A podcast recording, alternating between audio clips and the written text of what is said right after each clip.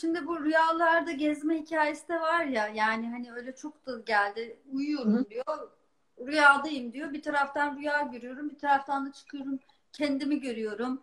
Ortalık hı. birbirine karışıyor. Hangisi rüya ben neredeyim bu kimin bedeni? Böyle acayip şeyler olabiliyor mu ya?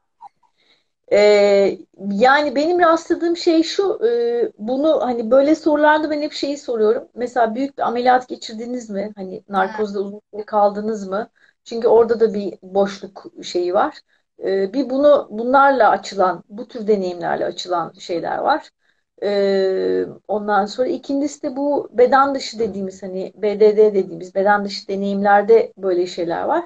Ama hani çok sık tekrar etmesini de bir gözden geçirmek gerek. hı, Çünkü o zaman bu da bilinçli bir hal olmayabilir. Bizim bütün amacımız e, bir deneyimi şuurlu hale getirmek. Yani o deneyimin şuurlu olup e, gerçekten dediğin gibi tekamülümüze hizmet etmesi için. Çok böyle uçar kaçar şeyler o zaman şeye giriyor biraz hani bizi spiritüel egoya götürür. Hani bu da egonun başka bir boyutu. Ben yapıyorum, ben gidiyorum, ben geziyorum falan kısmına götürür bunun bilinçli olması önemli. Çok fazla böyle bir şey oluyorsa o zaman bu sefer topraklanma ile ilgili sıkıntılar olabilir. Çünkü mi? burada bedenle de bir bağlantımız, köklenmek, merkezlenmekle ilgili bir şeyimiz olduğu için. Ama böyle deneyimler var. O zaman işte e, bu şeye bakmak lazım. Geçmişte ameliyatlar, narkoz altında kalma gibi deneyimler var mı? Biraz ona bakmak lazım. Biraz onunla da ilgili, o deneyimlerle de ilgili.